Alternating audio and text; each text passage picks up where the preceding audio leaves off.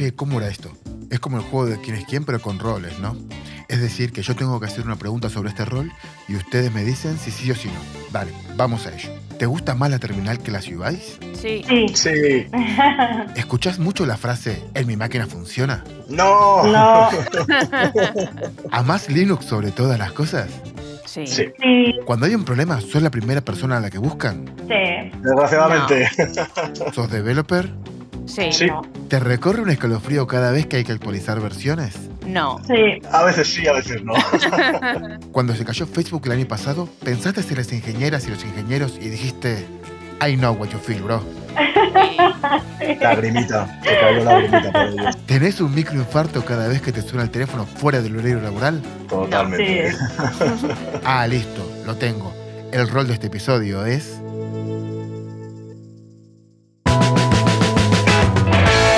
Pero, ¿quién es esa?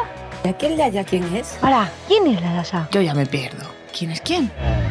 Buenas tardes, buenos días, buenas noches. Bienvenidos al podcast de Chimichurri Code y bienvenidos a esta nueva serie de episodios a la que hemos llamado ¿Quién es quién?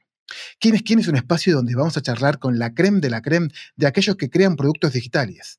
En esta serie no nos vamos a centrar solo en desarrolladores Android, ni en solo en desarrolladores, sino que vamos a conocer a qué se dedican, cuáles son sus responsabilidades, hasta dónde llegan sus límites, cuáles son los retos, los miedos y los triunfos de tus compañeros, de esos roles que te rodean y que muchas veces no tenés claro qué es lo que realmente hacen, o qué es lo que realmente deberían hacer. Porque seamos sinceros, todos en algún momento miramos a alguien y pensamos, pero ¿qué joraca hace esa chabona o ese chabón? Por eso, y para que no te vuelva a pasar, hoy, acá, en Quién es quién, vamos a descubrir qué joraca hacen los compañeras y compañeros de SRE. Por si no lo sabías, mi nombre es Nicolás Patarino. Y es un placer enorme estar acá acercándote la verdad de la milanesa sobre los roles de estas personas que te rodean. Pero, ¿sabes también qué es un placer enorme? Que me metas una seguida en Twitter, una suscribida en YouTube, una me gusteada ante plataformas de confianza y una spameada de este episodio a algún amigo o compañero de trabajo al que le gusten, yo qué sé, la consultoría, la comida para mascotas o qué sé yo, las aplicaciones de móviles para telcos. Y obviamente no seré yo quien te cuente todo esto, sino tres personas que saben de verdad qué es esto de ser SRE. Pero no podemos hablar sobre roles de cultura DevOps o sobre cualquier otro tipo de rol sin presentarte el sponsor oficial de quién es quién, Manfred. Estoy seguro que si estás en el sector TIC ya lo tenés que tener al radar. Pero igualmente te cuento que Manfred es lo que necesitas si querés impulsar tu carrera de verdad. Como servicio de recruiting en el sector tecnológico, le dieron la vuelta a todo lo que estábamos acostumbrados. No quieren solo ayudarte a encontrar ese puesto que encaja con lo que sos, sino que van a ayudarte también a encontrar ese puesto que encaja con lo que querés ser, con tus objetivos personales y profesionales a largo plazo.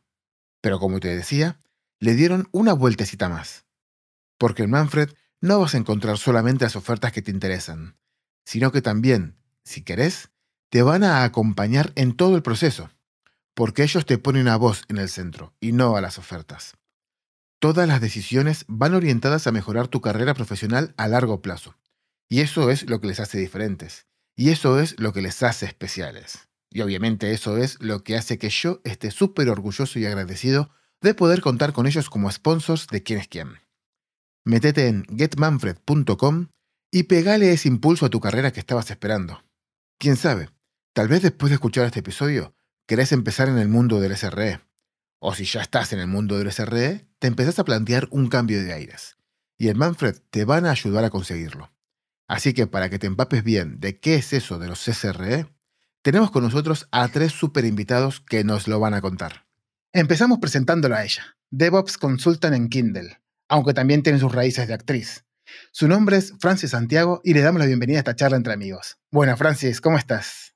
Hola, muchas gracias por, por estar aquí y bueno, espero poder levantar algunas cosillas y que aprendan un poco más de todo lo que tiene que ver con nuestra área específica. Seguro que sí. Muchísimas gracias por, por estar acá con nosotros a vos. En otra esquina del cuadrilátero la tenemos a ella. Es DevOps Engineer en So Plus. Y en realidad no está en la otra esquina de- del cuadrilátero, sino del tatami, ya que hace judo. Su nombre es Marta Arcones y le damos la bienvenida a nuestros micrófonos. Buenas noches, Marta. ¿Cómo estás? Hola Nico, buenos días más bien, porque es bien Buenos pronto. días. Muchas gracias por haberme invitado a tu podcast y nada, aquí estaremos comentando cosillas sobre DevOps. Muchísimas gracias a vos y a, y a los tres por, por madrugar tanto. Y, bueno, para cerrar este cuadrado virtual de participantes, lo presentamos a él, Tech Lead en Telefónica. Y empezó a programar con nueve años. Como no podía comprarse juegos, copiaba y pegaba el código de esos juegos que venían en la revista. Su nombre es Oscar San José y les damos la bienvenida al podcast de Chimichurri Code. ¿Cómo estás, Oscar? Hola, Nico. Muy bien, encantado igual de, de estar aquí con, con estas compañeras de lujo y a ver si podemos arrojar un poquito de luz sobre lo que es SRE y a ver si yo aprendo un poco también sobre lo que es SRE. El que va a aprender seguro soy yo. Así que muchísimas gracias a los tres por estar acá. Muchísimas gracias por venir a charlar conmigo y poner un poco de luz, como decía eh, Oscar, en este mundo oscuro de CI, CD, ansibles y postmortems. Tenemos alrededor de una hora y algo por delante y un montón de temas que, de temas que charlar, pero voy a empezar poniéndolos en un apuro. Eh, sé que es algo injusto y que no va a representar realmente todo lo que ustedes hacen, pero para empezar, para ir creando un poquito de contexto, les pedí antes de empezar que pensaran una pequeña frase que describa su posición actual en la empresa. Mientras le termino de dar una vuelta, aprovecho para decirle a nuestros oyentes que también piensen cómo definirían su rol en su empresa o sus clientes si son autónomos con una sola frase. Complicado, pero ¿se animan? Dale, que me encantará leerlos en, en Twitter con el hashtag ChimiRoll todo junto, chimi de chimichurri y rol de rol. Dentro de unas semanas publicaremos las mejores respuestas y quién sabe, tal vez haya hasta un sorteito. Bueno, ahora les toca a ustedes tres predicar con el ejemplo y contarnos con esa pequeña frase qué es lo que hacen ahora mismo en sus empresas. ¿Quién empieza con este resumen incompleto, injusto, pero conciso de lo que hacen? Venga, yo misma. Eh, yo desde hace unos años vendo comida para perros mediante software. Muy bien. Bárbaro. Y gatos. Ojo. Y gatos. bueno, yo eh, automatizo procesos y implemento infraestructura. Muy bien. ¿Y vos, Oscar? Pues eh, a mí me gusta pensar que intento que los desarrolladores que trabajan con nosotros eh, les ponemos fácil el hecho de subir cambios eh, de una forma segura, sencilla, poco frustrante me gusta pensar en, en, en, que habilito a los desarrolladores a tener eh, bueno, pues una experiencia poco frustrante, que ya es bastante frustrante el trabajo de desarrollo, todos lo sabemos, ¿verdad? Que no sea frustrante debido a cosas que no tienen por qué serlo. Me parece bien. Yo ahora mismo, de momento, estoy viendo, haciendo una analogía con el fútbol, el, el Xavi, de, el Xavi del desarrollo. Eh, bueno, muchísimas gracias por estas respuestas. Eh, este micro resumen me ayuda un poco a abrir la, cabeza para intentar plantear las preguntas correctas que ayudan a transmitir qué es esto del mundo del, SRE, ¿no? Es decir, empezamos a ver un poquito de luz tirando por esto que dijiste, eh, desplegar, aprovisionar, procesos de desarrollo. Creo que, que, hay un montón de cosas que vamos a aprender de ustedes hoy. Así que, pero bueno, podemos empezar por, por lo básico. ¿Qué significa SRE? A ver, ¿quién se anima a romper el hielo? Eh. Yo soy, si os digo la verdad, es una cosa que he dudado mucho tiempo. Porque sí, porque es como un término que mm, salió, o sea, se empezó a mm, empezó a haber hype con el término, también me refiero para contratación, ¿no? Eh, perfiles SRE, un poquito después eh, que perfiles DevOps. Mm. Sí, no sé, o, o, por lo menos yo lo viví así, ¿no? Y bueno, eh, me pasé mucho tiempo pensando que qué era el término hasta que hablé con una chica que se llama Tasia Kondratieva, que lo mismo la conocéis de Twitter. Y, y, bueno, hablé con ella porque ella es SRE. Y bueno, aparte de que dio una charla que está por ahí colgada en algún sitio que se llama SRE en las nubes, pues lo que me contó es un poco lo que tengo yo como referencia de qué es SRE. Porque es como un término, es, es, que hay muchos términos en este sector que son muy, muy... Fluidos. Sí, sí, sí, sí, A, eso, a eso me refiero. Entonces, bueno, eh, a mí lo que ya me contó eh, es eso que mm, mediante eh, software, mediante procesos, automatización de procesos, como lo que hace Francis, que mantenía la infraestructura de, de, una empresa, los, sobre todo enfocado a pues esos servidores y software en ese sentido, o sea, eh, infraestructura en ese sentido. Entonces, bueno, a mí me recuerda un poco a, a lo que hacía yo en operaciones hace un, mollón, un mogollón de años, pero en plan, en plan cool, ¿sabéis cómo os digo, no? en plan chulo en plan chulo, porque bueno, yo hace unos años estaba de eh, operadora de sistemas y lo que hacía sobre todo eran cosas, muchas cosas manuales, seguir muchos checklists, muchos procedimientos para, para mantener la infraestructura de, de, una empresa, pero, pero no era en plan, pues como ya lo contó, en plan usando pues eh, infraestructura como código y Sí, yo, yo, creo que, como dices, tiene mucho que ver también con, el, con, eh, con la cultura DevOps y yo lo veo un poco pues, eh, en esa misma línea.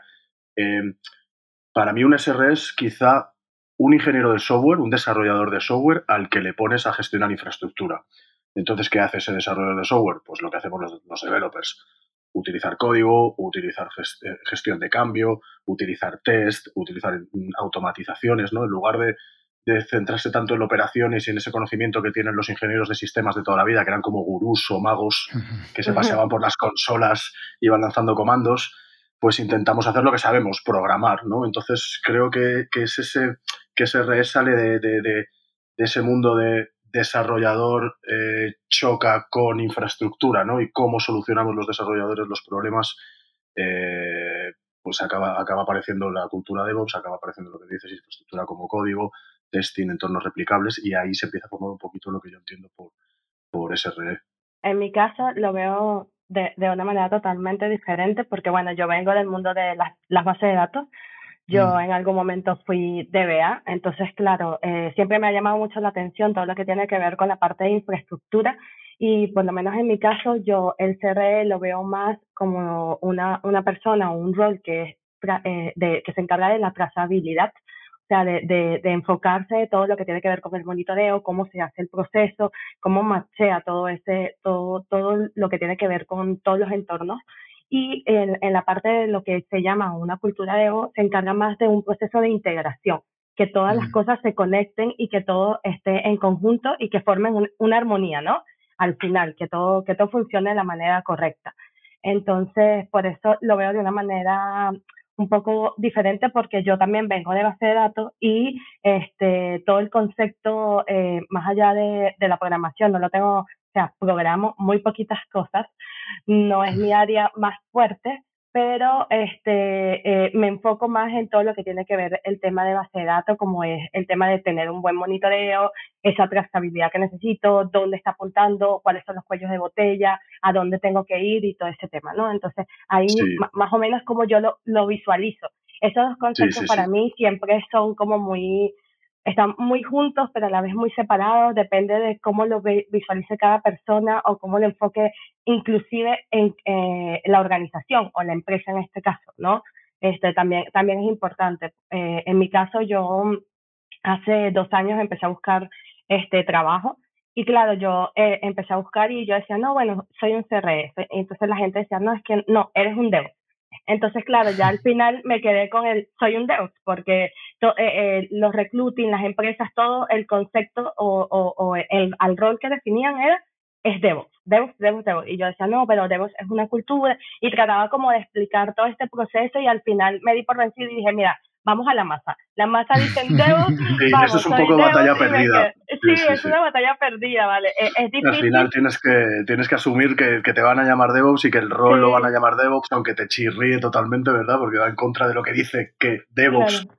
Igual ahí, ahí, hay una cosa que es súper curiosa y, y es a ver, también no, no, sé cómo de, cómo de, de, grande es el mercado laboral dentro de, de, SRE, pero también eso te puede dar un poco la, la, pista de si es una empresa en la que querés ir o no, ¿no? Si al final es, si es una empresa que le llama SRE a lo que es SRE y que tal vez llama DevOps a algo que no está bien llamado, tal vez eso te da un poco la señal de que tal vez no es lo que estás, la empresa que está buscando, o tal vez sí, un poco para añadir esa cultura, ¿no?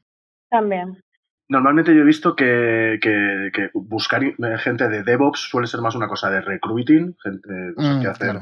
en, en, plataformas de recruiting o que busca recursos humanos es un término como muy eh, fácil de, de localizar, pero luego la confusión o, o, o, lo que significa el término cuando yo he hecho entrevistas a la gente o, o viceversa, he visto que no hay tanta confusión, que la gente sí mm. tiene claro, bueno, a ver, conceptualmente, luego ya sabéis que aplicarlo sí, en la vida real es otra cosa, sí. pero la gente sí suele saber que DevOps es una cultura y que no debería ser específicamente un puesto. Se ha convertido más en una muleta, ¿no? En una forma sencilla de localizar a gente que nos, que nos dedicamos a esto y es una etiqueta pues que al final acaba existiendo, pero yo creo que conceptualmente la, la, la diferencia está, está bastante, es, es bastante conocida. Al final buscas gente de SRE, que es gente que tiene la cultura DevOps eh, en, en su día a día y se dedican a esa gestión del cambio, a esa gestión del código, a esa gestión de la infraestructura, ¿no? Es un poco por ahí van los tiros.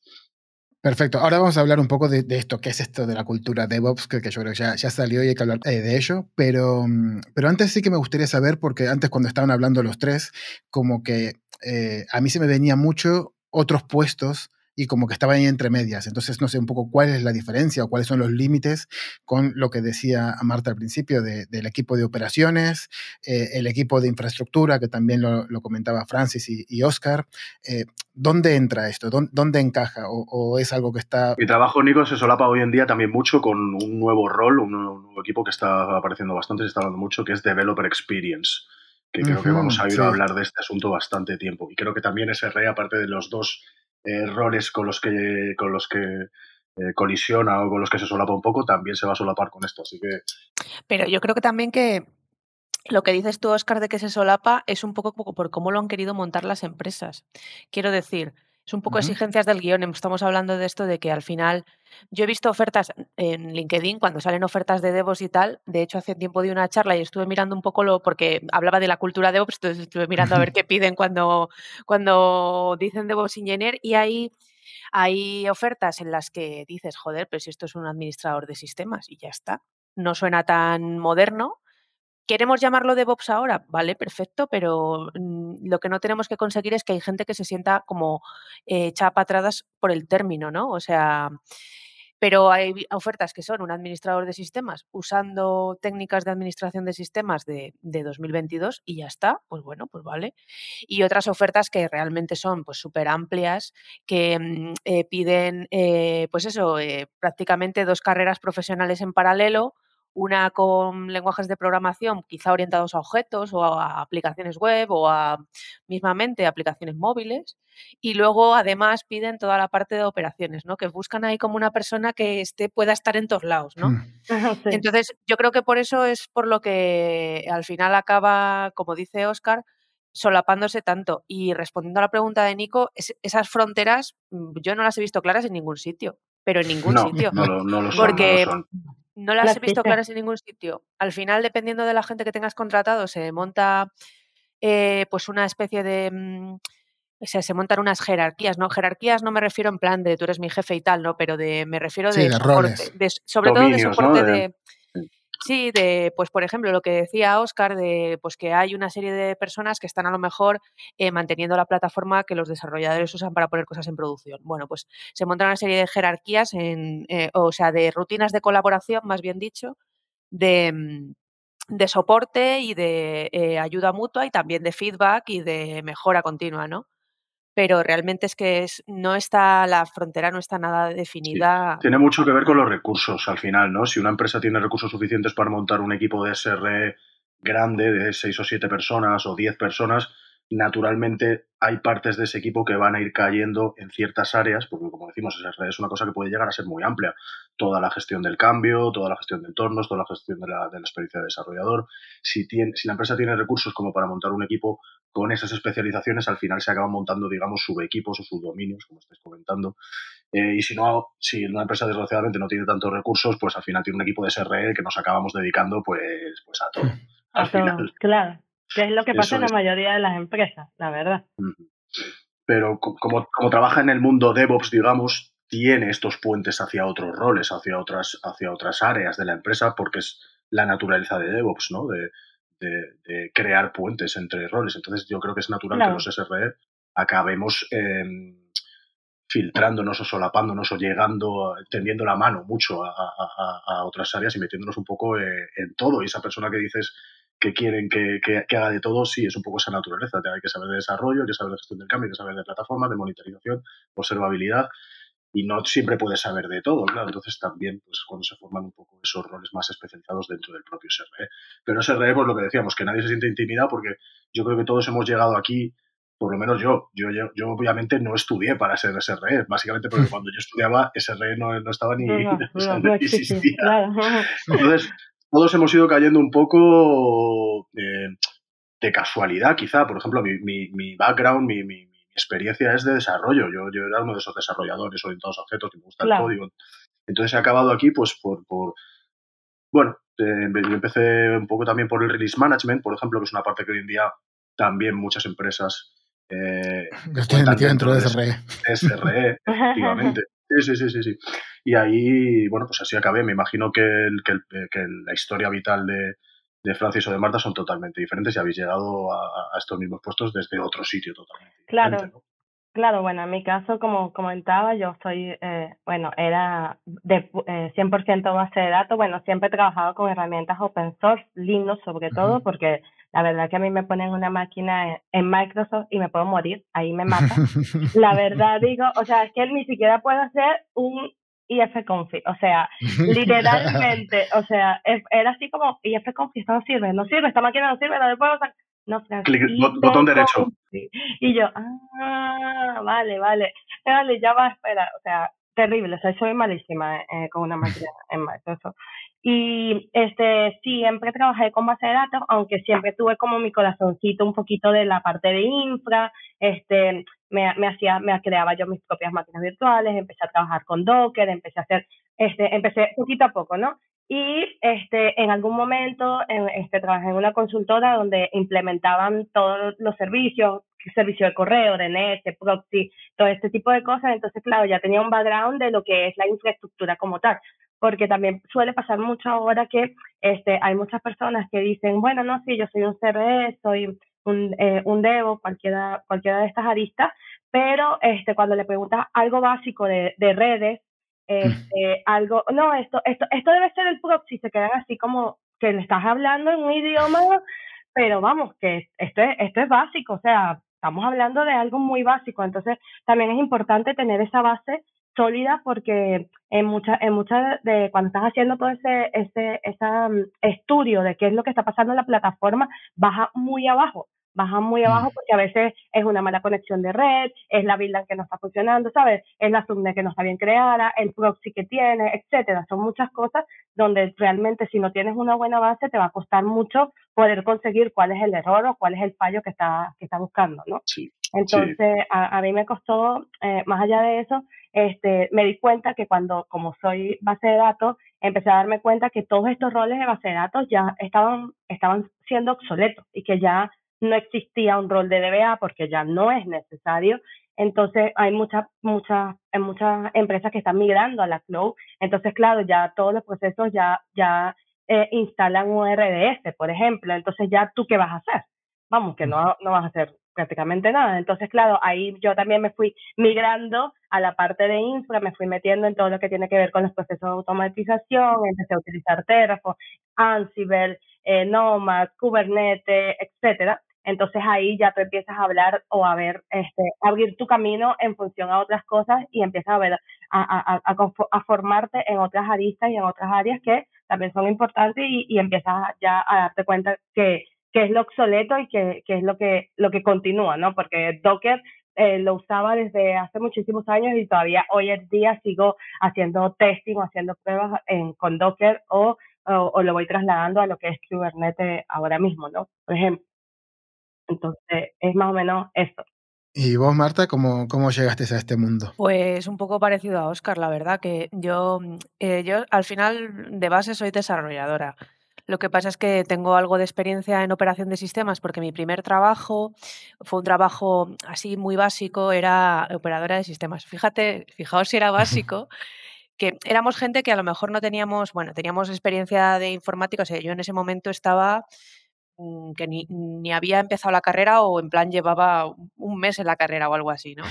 Entonces, eh, nos llamaban los lechones, no sé por qué, al equipo de, de en un GPD, en un centro de proceso de datos, estábamos pues de operadores. Entonces, ahí había gente que sabía un poco más de informática, que era un poco más, estaba un poco más suelta, y gente que, que era en plan, seguía el procedimiento y ya está, no le pidas nada más, ¿no? Entonces, bueno, luego a partir de ahí, pues eh, ya eh, cuando fui aprendiendo a programar y tal, pues por mis estudios y tal, pues ya al final encontré un trabajo de desarrolladora y en el trabajo de desarrolladora pues vi que había, mm, esa, hay gente que le gusta mucho, eh, yo es que soy muy dispersa, entonces yo creo que por eso me ha llevado al tema DevOps. O sea, hay gente que le gusta mucho centrarse, pues, en, en por ejemplo, en el, el, puro, la pura programación y son unos putos máquinas. O sea, es la, el tipo de gente a la que yo siempre voy a preguntarle cuando tengo problemas, ¿no? O sea, y dices, es que este tío o esta tía es una máquina de, pues yo qué sé, de, React, de eh, no, de, Java, yo qué sé. Pero a mí me gustaba pues tocar bastantes palos y bueno, pues empecé tocando pues lo que estaba más a mi mano cuando em, en desarrollo, que era eh, eh, la integración continua y, y el despliegue, este tipo de sistemas y al final pues bueno, me dieron una oportunidad por ese lado y, y bueno, pues pasé a formar parte de un equipo que ahora ya no estoy en ese equipo, pero bueno, o sea, fue la oportunidad, pasé a formar parte de un equipo pues que dábamos soporte a los desarrolladores en cuanto a DevOps. Y fijaos si es gracioso para que se le quite a la gente un poco el miedo de esto, que yo empecé de DevOps y realmente había un desarrollador a mi lado que, bueno, que es para mí un referente, un mentor técnico, que es que sabía más de DevOps que yo. Entonces me acuerdo que me decía, bueno, hay que, mm, las máquinas del clúster eh, hay que, eh, no nos caben los procesos tal, porque estos son procesos de tal, entonces hay que cambiar el tipo de máquina, el tipo de instancia, ¿no? ¿Lo quieres hacer tú y yo? Sí, sí, pero explícame cómo. entonces, entonces, bueno, pues al final... Em, eh, pues eso, empecé a dar soporte a los equipos de desarrollo, también un poco porque en su día como que me, me daba pereza, y ahora no me pasa, pero me daba un poco de pereza el tema del negocio, ¿no? O sea, yo qué sé, pues si trabajáis en una empresa de marketing, pues el negocio al final es el marketing, ¿no? Si trabajáis en una empresa de, de mm, yo qué sé, de logística, pues el negocio es la logística. Tú mediante software habilitas eso, pero el negocio es eh, lo que se le da al cliente final, ¿no? Entonces me daba como mucha pereza enterarme de todas estas movidas de, de... Entonces fue como en plan, había gente que cada vez eh, entendía más de las cosas que del negocio y gente que cada vez entendía más de puertas para adentro, ¿no? Entonces yo intenté irme para ese lado, aprendí mucho y tal y, bueno, y ahora ya no me da tanto, o sea, realmente ahora el negocio no le tengo tanto tanta aprensión o lo veo menos o sea, antes lo veía como más pues para eso, la gente de negocio, pues ahora no lo veo tan así, no tengo esa opinión. Pero bueno, me dio una oportunidad de estar ahí en el otro lado y, mm, y bueno, y viendo un poco, eh, yo lo que intenté sobre todo fue em, utilizar eh, el hecho de, yo conocía a todos los desarrolladores de la empresa o a muchos y darles soporte de una manera muy cercana, ¿no? Porque lo que no me gusta mm. es esto que ha comentado Oscar de, bueno, a ver, no lo has comentado, pero has dicho, pues si una empresa tiene presupuesto, monta un equipo de SRE eso está muy bien, pero al final, como ese equipo tiene que dar soporte a la gente de desarrollo, hay una serie de confianza que se tiene que crear. Entonces, normalmente crear eso con gente nueva suele ser más difícil que crearlo con gente pues, que ha estado contigo eh, desarrollando. Entonces, bueno, pues, pues a partir de ahí pues empecé a hacer cosas DevOps y, y, sigo haciéndolas. Ahora, en, ahora estoy en un equipo de producto, por ejemplo, por así decirlo, pero también sigo haciendo DevOps y, también mucho desarrollo, que realmente si te centras mucho en la parte de operaciones te oxidas ahí. Y bueno, hmm. pues eh, eh, lo bueno es que es eso, como que le pierdes el miedo un poco a, a meter la pata en, en, 14 sitios, ¿no? Entonces, bueno, pues, pues eso. Así fue. Al final, el rol de SRE, la cultura DevOps que tanto, que tanto, de la que tanto hablamos y de la que tanto vamos a hablar y que tiene que estar en todos los puestos de una empresa, creo que los SRE estamos obligados a representarla y a implementarla desde el día uno. En otros puestos quizá puedas, por ejemplo, si eres desarrollador de producto, igual puedes ignorar más esta parte y, esperar que alguien te la dé un poco más hecha. Pero en SRE eh, es un poco como entra, en mi opinión, es como entra la cultura de DevOps dentro de una empresa, porque el SRE por naturaleza tiene que hacer cosas eh, en plan DevOps, tiene que tener puentes a desarrollo, tiene que automatizar, tiene que tener trazabilidad. Entonces eso es obligatorio, digamos, es como, como, como acaba entrando la cultura de DevOps en la empresa, para mí es por el rol de SRE. Y luego, respecto a lo que dices de negocio, creo que tenemos en SRE también tenemos una ventaja muy interesante. Me resulta muy, eh, muy atractiva de, de, este, de esta parte del, del, desarrollo, que es que nuestro negocio es el software. Da igual que te dediques a eh, que estés trabajando en una empresa de seguros o de comida de perros o una, una telco. Eh, si eres SRE, tu negocio es que el software eh, se libere, que el software se cree, que el software tenga calidad, que el software suba y que el software tenga cambio continuo de una forma segura. Y te da un poco igual al final cuál sea el negocio. Yo siempre me veo como eh, el que trabaja en la fábrica de software, el que habilita esta fábrica de software para que sea eh, eficiente y sea atractiva y genere buenos resultados. Entonces, si me cambian el negocio, como nos ha pasado, ¿no? Em, yo empecé trabajando en Twenty hace muchos años, la red social, em, y, he seguido trabajando en ese equipo, pero durante los años, claro, imaginaros el cambio que ha tenido Twenty. Recordáis que Twenty existía, era una red social incluso importante en sus tiempos, pero hace muchos años que, que, pivotamos el negocio, empezamos a, a, hacer cosas de telco, luego, bueno, instalaciones, eh, ahora estamos más metidos en, el núcleo de Telefónica. Sin embargo, la naturaleza de mi trabajo tiene la suerte de que siempre se ha mantenido, da igual cuál fuera el producto final. Mi objetivo era que los desarrolladores eh, pudieran gestionar el cambio y que el, software siguiera saliendo hacia adelante de una forma segura. Entonces, eso creo que es un, una gran ventaja que tenemos nosotros. No nos no estamos tan eh, pendientes o atados al producto final, digamos, o al negocio, sino que nuestro negocio es el software. Como puede pasar en algún desarrollador, yo que sé, alguien que lleve trabajando en vuelos o yo que sé, en venta de entradas durante 15 años, luego como que, bueno, me cambio de empresa y lo que hago es perder todo el know-how de, lo que he estado recolectando estos 10 años, porque claro, ahora tengo que empezar de nuevo en un, en un nuevo sector. Eso es. Em, igual también lo que, todo lo que están hablando me, de, de, esto de que de que están tocando como un montón de cosas, cada vez me suena más porque creo que, es algo que está pasando en todos los roles, ¿no? Ahora está, ya no existe tanto el, desarrollador, sino que ahora es el product developer, que es un desarrollador que tenga conocimiento de producto, o el product designer, que es un diseñador que también tiene que tener mucho conocimiento de producto, como que estamos ahora en, un momento en el cual nos estamos como intentando a propósito solapar entre distintos roles para que, para que supongo que seamos también un poco más empáticos y podamos entender todas las partes del, del negocio. Esos puentes de los que hablábamos, ¿no? Al final las organizaciones, eh, las organizaciones que, creamos software, al final somos gente trabajando y el software al final es una conversación entre diferentes partes de un sistema. Entonces tiene sentido que los que lo creamos también tengamos conversaciones más fluidas. Y, esa forma de tener conversaciones más fluidas es pues tener empatía laboral, digamos, ¿no? Que yo sepa lo que hace este otro equipo, que tenga cierto conocimiento. Y en ese R es un poco lo que decía Francis antes también, se pide a esa gente que sepa un poco de todo ¿Y por qué? Porque así puedes tender puentes entre esas partes de, la organización, que es un poco la, idea del rol. No sea que no solo que la página del servicio esté, esté funcionando, sino que el servicio sea capaz de, de, ser cambiado, de ser gestionado, de ser operado, monitoreado. Y eso solo lo puedes conseguir cuando tienes buena conversación, una conversación fluida con las diferentes partes de la organización.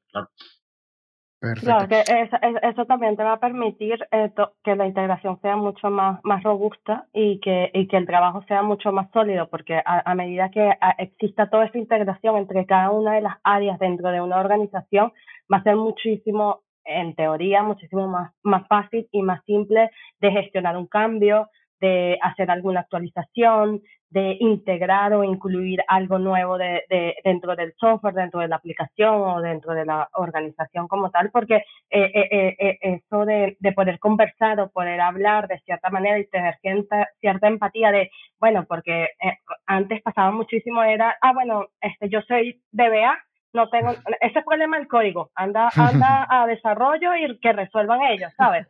Entonces, e, esa, esa, existía como una pared entre cada una de, las zonas. Esta es mi zona, esta es mi zona de confort, yo de aquí no me muevo, si es base de datos, perfecto. ¿Es un cuello de botella? Sí, te lo resuelvo. Eh, no, está, no se está ejecutando un proceso dentro de la base de datos, lo resuelvo. Ah, pero eh, hay un problema, una coma no está, no sé. Bueno, anda con desarrollo, habla con desarrollo porque yo no tengo nada que ver ahí. Entonces existían como eso, esos límites muy, delimitados, valga la redundancia, donde las personas, no, yo, yo estoy en mi cerco y a mí lo único que me interesa es este, este, cuadrado donde estoy.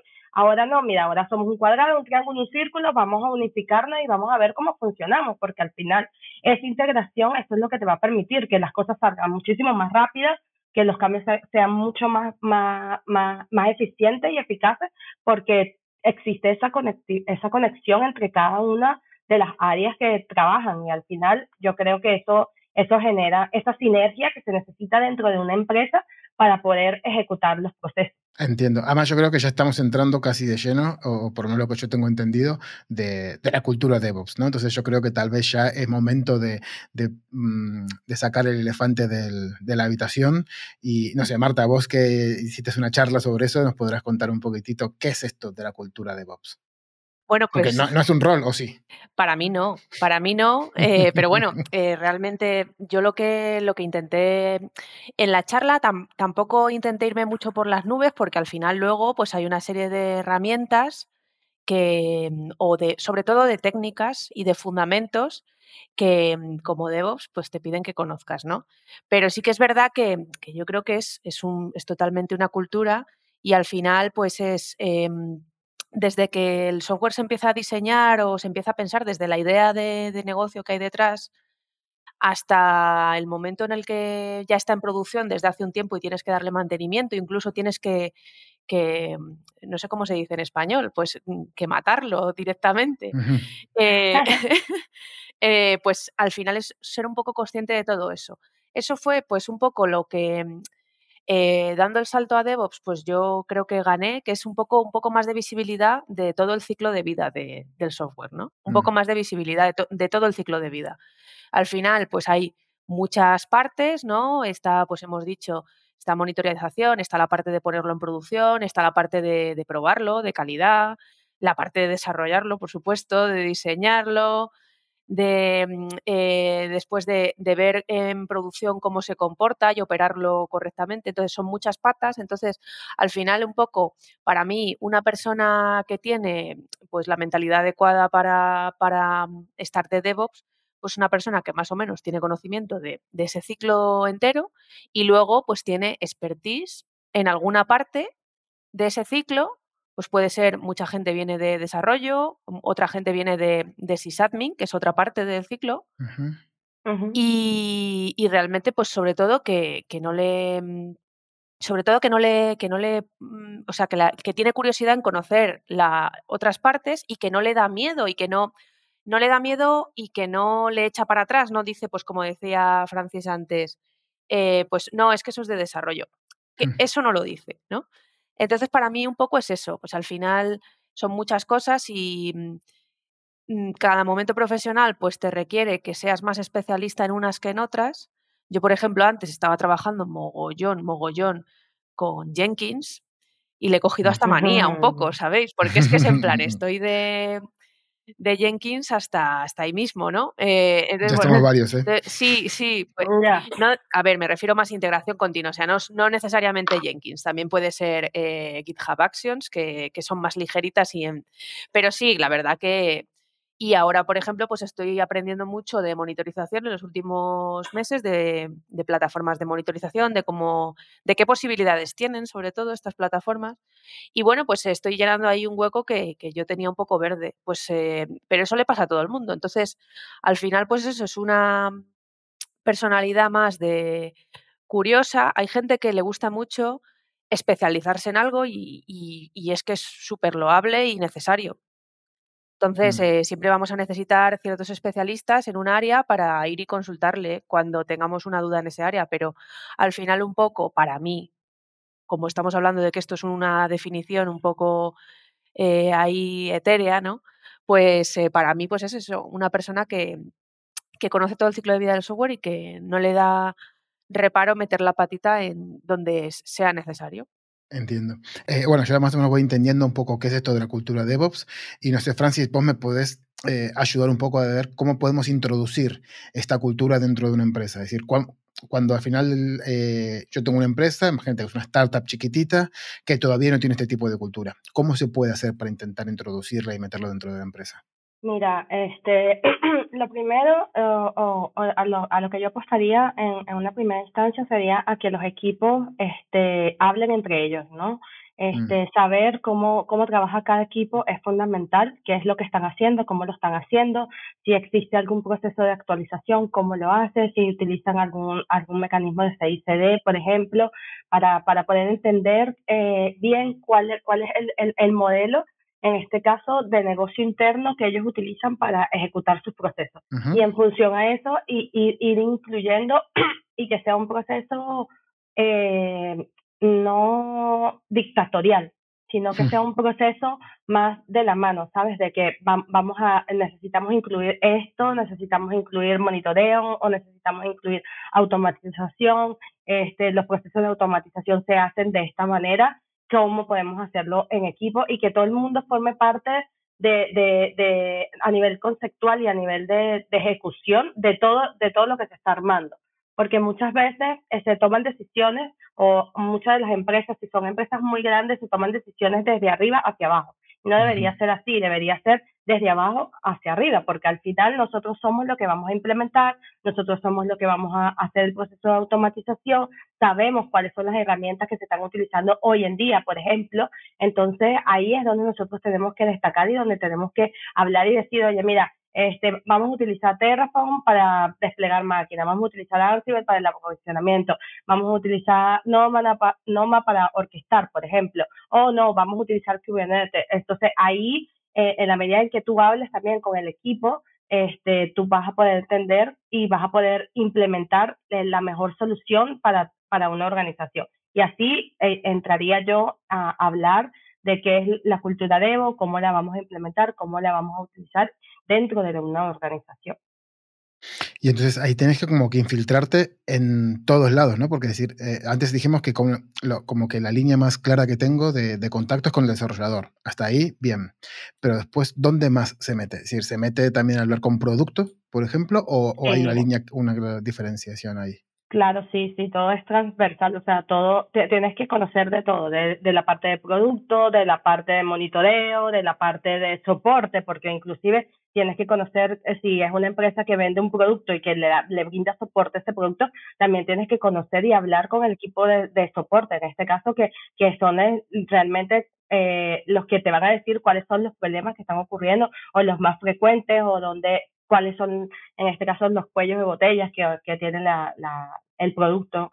Entonces, e, es, es, todo, es toda la organización como tal, inclusive hasta los que toman decisiones y los que pagan por las soluciones, porque al final también ellos forman parte de este proceso y ellos tienen que estar claros de, mira, yo necesito esto y no es un lujo lo que yo te estoy exigiendo. Eh, vamos a la cloud, no es una, un lujo que yo te estoy diciendo o que, o que es lo mejor o que, o que es lo peor no, mira, vamos a la cloud porque eh, es lo mejor en este sentido. Eh, va a ser, eh, a lo mejor a corto plazo, va a generar mucho costo, pero al final este, te vas, vas a reducir costo a largo, a, la, a largo plazo. Entonces, eso también hay que visualizarlo, porque muchas veces las empresas dicen, no, mira, yo no voy a hacer el proceso de contratación de un CRE porque no lo necesito. Pero mm. vamos a ver, ¿Por qué no lo necesitas? ¿Qué es lo que tú crees que no necesitas? Entonces, este proceso de inversión también al final lo tienes que ver no solamente en, el momento, sino muchísimo más allá, eh, eh, dentro de la organización, quiero decir. Entonces, estamos hablando, bueno, ya estamos hablando de algunas herramientas y demás que después intentaré que, me expliquen algunas de ellas, pero, mm, pero bueno, ya hemos dicho muchas cosas. Tal vez podemos hacer como una especie de, recapitular y eh, poner un poco sobre la mesa cuáles son las responsabilidades de un CRE o de un DevOps en algunos, en algunos sitios que lo, que lo mal llaman así, donde puedas decir, bueno, ¿por qué les pagan a ustedes? Es decir, cuáles son las cosas que si alguien tiene que decir, me pagan por, y esas son las, las responsabilidades y los goals que ustedes tengan. Pues bueno, yo eh, cuando estaba, eh, cuando no estaba en equipo de producto, cuando estaba como dando soporte a los desarrolladores, pues me pagaban por me pagaban por eh, pues proveer pues eh, las herramientas que necesitaban los desarrolladores para hacer su trabajo por ejemplo servidores de integración continua y de despliegue continuo eh, como Jenkins pero podría ser otra otra herramienta más enfocada a software as a service que sea menos entonces ahí no tendría yo prácticamente que hacer nada, que sería lo interesante, pero bueno.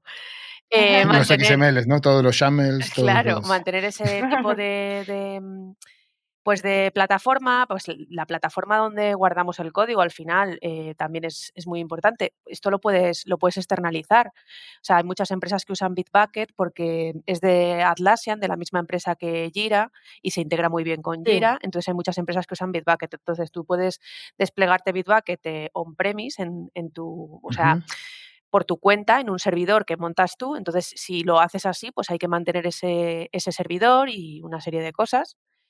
Y, pues eh, igualmente con em, el software que tienes para, o sea, la, herramienta que tienes de, registro de, binarios, de artefactos y todo esto. Si, te lo, si tu empresa tiene un modelo de que lo ha implementado, eh, ha comprado la licencia pues de, yo que sé, de Nexus, de Artifactory, y lo ha montado en máquinas, pues eh, tienes que mantenerlo, por supuesto. Y em, eh, responsabilidad como DevOps en, equipos de desarrollo es más, pues eso, em, en mentorizar quizá a, gente que viene con, pues eh, al final el mercado es así, ¿no? Hay, mucha gente que le han contratado como, por ejemplo, como QA, como ingeniero de calidad, ¿no? Pero hay mucha gente que al final, por las necesidades del día a día, se ve forzada a tener que hacer cosas que no son necesariamente de QA, ¿no? Entonces, pues al final, como tú tienes una visión más global y tal, con las herramientas que tengas, te, pues tienes que como que mentorizar a esta gente pues para que tenga una cultura DevOps y para, para que se atreva, un poco animarles al final. Decirle, mira, esto yo tampoco tenía ni puta idea hace un tiempo, pero me lo miré y mira, funciona así y, yo creo que podemos tirar por aquí y bueno, eh, es un poco mentorizar. Yo solo he tenido que hacer bastante, también dar formaciones a, a ingenieros e ingenieras que han entrado en la empresa, pues eso, sobre todo pues con carreras profesionales muy ligadas a un eh, backend, eh, ingeniero backend, eh, ingeniera frontend, pues eh, un poco formaciones. Y, y, bueno, y luego en el día a día, pues sobre todo compartir conocimiento, eso creo que es lo más importante para, para también para esto, para que la gente se empiece a animar a hacer estas cosas y no las tengas que hacer tú solo. Porque si. Que sea, porque al final después te convertís en un cuello de botella, ¿no? Claro, y es que es como el, es como eh, justo lo que se intenta evitar, ¿no? Al final, el You Build It, You Run It, este tan famoso, pues es, es un poco ese rollito, ¿no? Eh, el rollito es que la gente eh, un poco sepa lo que hay debajo y luego, ante un problema que le da la plataforma, sepa por qué es, sepa por dónde tirar y tenga un poco más de visión, no solo de, vale, he hecho este desarrollo, tengo aquí mi, en, local funciona, por supuesto, como siempre, pero, pero, además, cuando lo voy a poner en la plataforma, sé un poquito más por qué, eh, cómo funciona. Bueno, pues esto se va a, a, voy a generar un artefacto que se va a publicar en un registro o voy a dockerizarlo y voy a subir esa imagen a un registro también, un registro interno, o y qué va a pasar con esa imagen después, qué va a hacer el clúster de Kubernetes para enganchar esa imagen y correrla.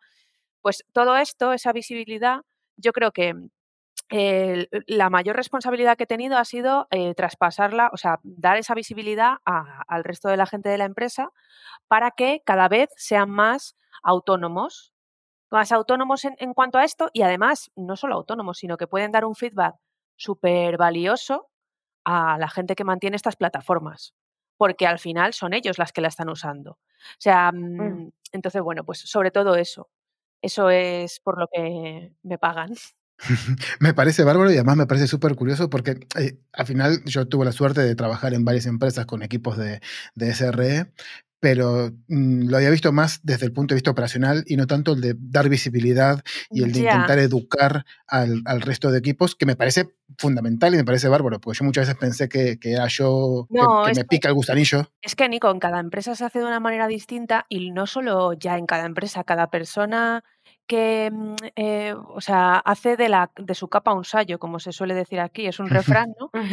es, eh, pues a mí me gusta mucho, yo soy muy habladora, como estáis viendo, ahora os dejo hablar, Oscar Francis, no me, no me tiréis piedras, pero mí, pues me gusta mucho eh, hablar con la gente, tal, hablar con unos y con otros, y al final, pues lo que yo hice con, con esa oportunidad de pues, pues fue eso, fue contarle eh, la película de cómo estaba todo montado a la gente y aprovechar que me preguntaban para una cosita para no, no arreglárselo o intentar no arreglárselo, decirle, mira, esto pasa por esto, por esto, por esto, y lo, a lo mejor lo tengo que arreglar con una pull request en mi sistema, pero, pero a lo mejor la puedes incluso poner tú, ¿sabes? Entonces, bueno, pues al final eh, mm, hablando con compañeros míos, hablábamos de que, en teoría, los ingenieros DevOps, bueno, como se llame, eh, que el goal debería ser, el objetivo, pues no ser necesarios. O sea, ¿no? Porque la gente sería tan autónoma que no seríamos necesarios. Pero bueno, a ver, también hay que mantener una plataforma, hay que... mantener una plataforma y eso, eh, pero claro, mantener la plataforma para mí no es realmente eh, o sea, se puede hacer con técnicas de técnicas modernas que están asociadas a la cultura DevOps, pero realmente los que hacen DevOps, pues es, eh, somos todos, ¿no? Por así decirlo. No sé, yo lo veo, lo veo así, pero en cada empresa se, en cada empresa Eso se como implementa de una manera. ¿no? Sí, sí, yo estoy muy de acuerdo en lo que dice, en lo que dice Marta, que creo que es eh, un matiz bastante crítico y bastante importante y que eh, no todas las empresas llegan a ese nivel de madurez en su cultura de DevOps. Eh, los equipos de SRE casi siempre empiezan siendo el germen del equipo es la ingeniería de sistemas, el mantenimiento de la plataforma, la disponibilidad del servicio, ¿vale? Pero eh, SRE no se puede quedar así, porque si no sería simplemente un equipo de, de administración de sistemas o de operaciones eh, venido a más. Eh, creo que el- los equipos de SRE tienen, como dice Marta, que ser habilitadores de la cultura DevOps en toda la empresa. Es decir, eh, yo no puedo pedirle a un ingeniero de frontend que sepa de backend o que sepa de operaciones o que sepa de, de sistemas por, porque sí, por, por- por el puro hecho de que tiene que, que estudiárselo y tiene que mirárselo. Yo creo que los ingenieros de SRE tenemos que dar mecanismos para que esa gente pueda hacer, pueda acceder a la cultura de voz. Por ejemplo, em, tú tienes que dar, para que, un, para que un ingeniero conozca todo el stack en el que está montado una plataforma, tienes que darle a ese ingeniero, a ese desarrollador, la posibilidad de replicar ese entorno eh, en, en- en- en local, en un sitio en el que él pueda acceder a los procesos, que pueda acceder a los logs, que pueda acceder a la monitorización, sin miedo a estropearlo, sin acceso, obviamente, a producción para que no se rompa nada.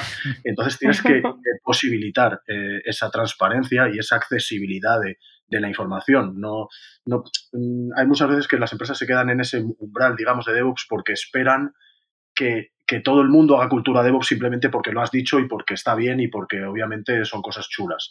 No puedes, porque la gente tiene su trabajo y tiene su área de expertise y es donde tú quieres que estén desarrollando. O sea, un desarrollador yo quiero que esté tirando código, que esté eh, tirando unas funcionalidades. Y ese desarrollador tiene que invertir la mitad de su día en estudiar la plataforma de, de, de, de runtime, de producción, no le tengo tirando código. Entonces somos nosotros, yo creo, los que tenemos que posibilitar a esa persona que pueda operar todo su software, que pueda hacer las operaciones, que vea cómo el, sistema despliega los nuevos servicios, que vea cómo se operan, que vea cómo se monitorizan en, sitios en el que se pueda acceder con los permisos adecuados, con el nivel de riesgo adecuado. Entonces, eh, gran parte de SRE, ya te digo, es, es, eh, lo que decíamos, no es solo mantener ese servicio, mantener esa disponibilidad, sino habilitar a toda la compañía a tener esa transparencia. Ese es el service que comentaba también eh, Marta, que la gente pueda hacer las cosas por sí mismos, porque si al final yo tengo una un paquete de software, se lo paso a alguien, esa persona lo despliega, es imposible que yo acabe sabiendo cómo se despliega ese paquete porque no, Claro. no tengo acceso sí, a eso, no tengo cual. visibilidad, no puedo verlo. Entonces, tenemos que poner procesos, tenemos que poner herramientas en las que yo, como desarrollador, sea el que despliego ese software, que lo veo, que la definición del despliegue está en mi repositorio, es transparente, es accesible para mí, que yo pueda disparar esos procesos, que pueda ver cómo han funcionado. Todo eso tiene que ser, eh, alguien tiene que hacerlo. No, no, no puede salir de la, la bondad del corazón o de las ganas de cada uno, porque todo el mundo tiene ganas.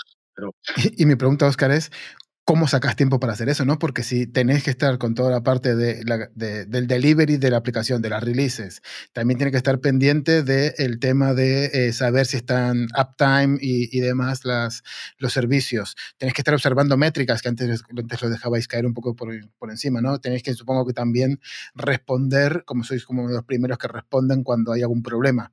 Es decir, haciendo todas esas cosas, eh, ¿cuándo sacáis tiempo Pues, para, para encima automatizar y hacerlo solo del hay- developer experience? Esa es la, esa es, esa es la clave, exactamente, la automatización. Si, si tu nivel de operaciones, tu, tu carga operacional, digamos, no te permite hacer nada más en el día a día, no vas a poder seguir avanzando tu plataforma. Siempre vas a ser ese cuello de botella del que hablábamos.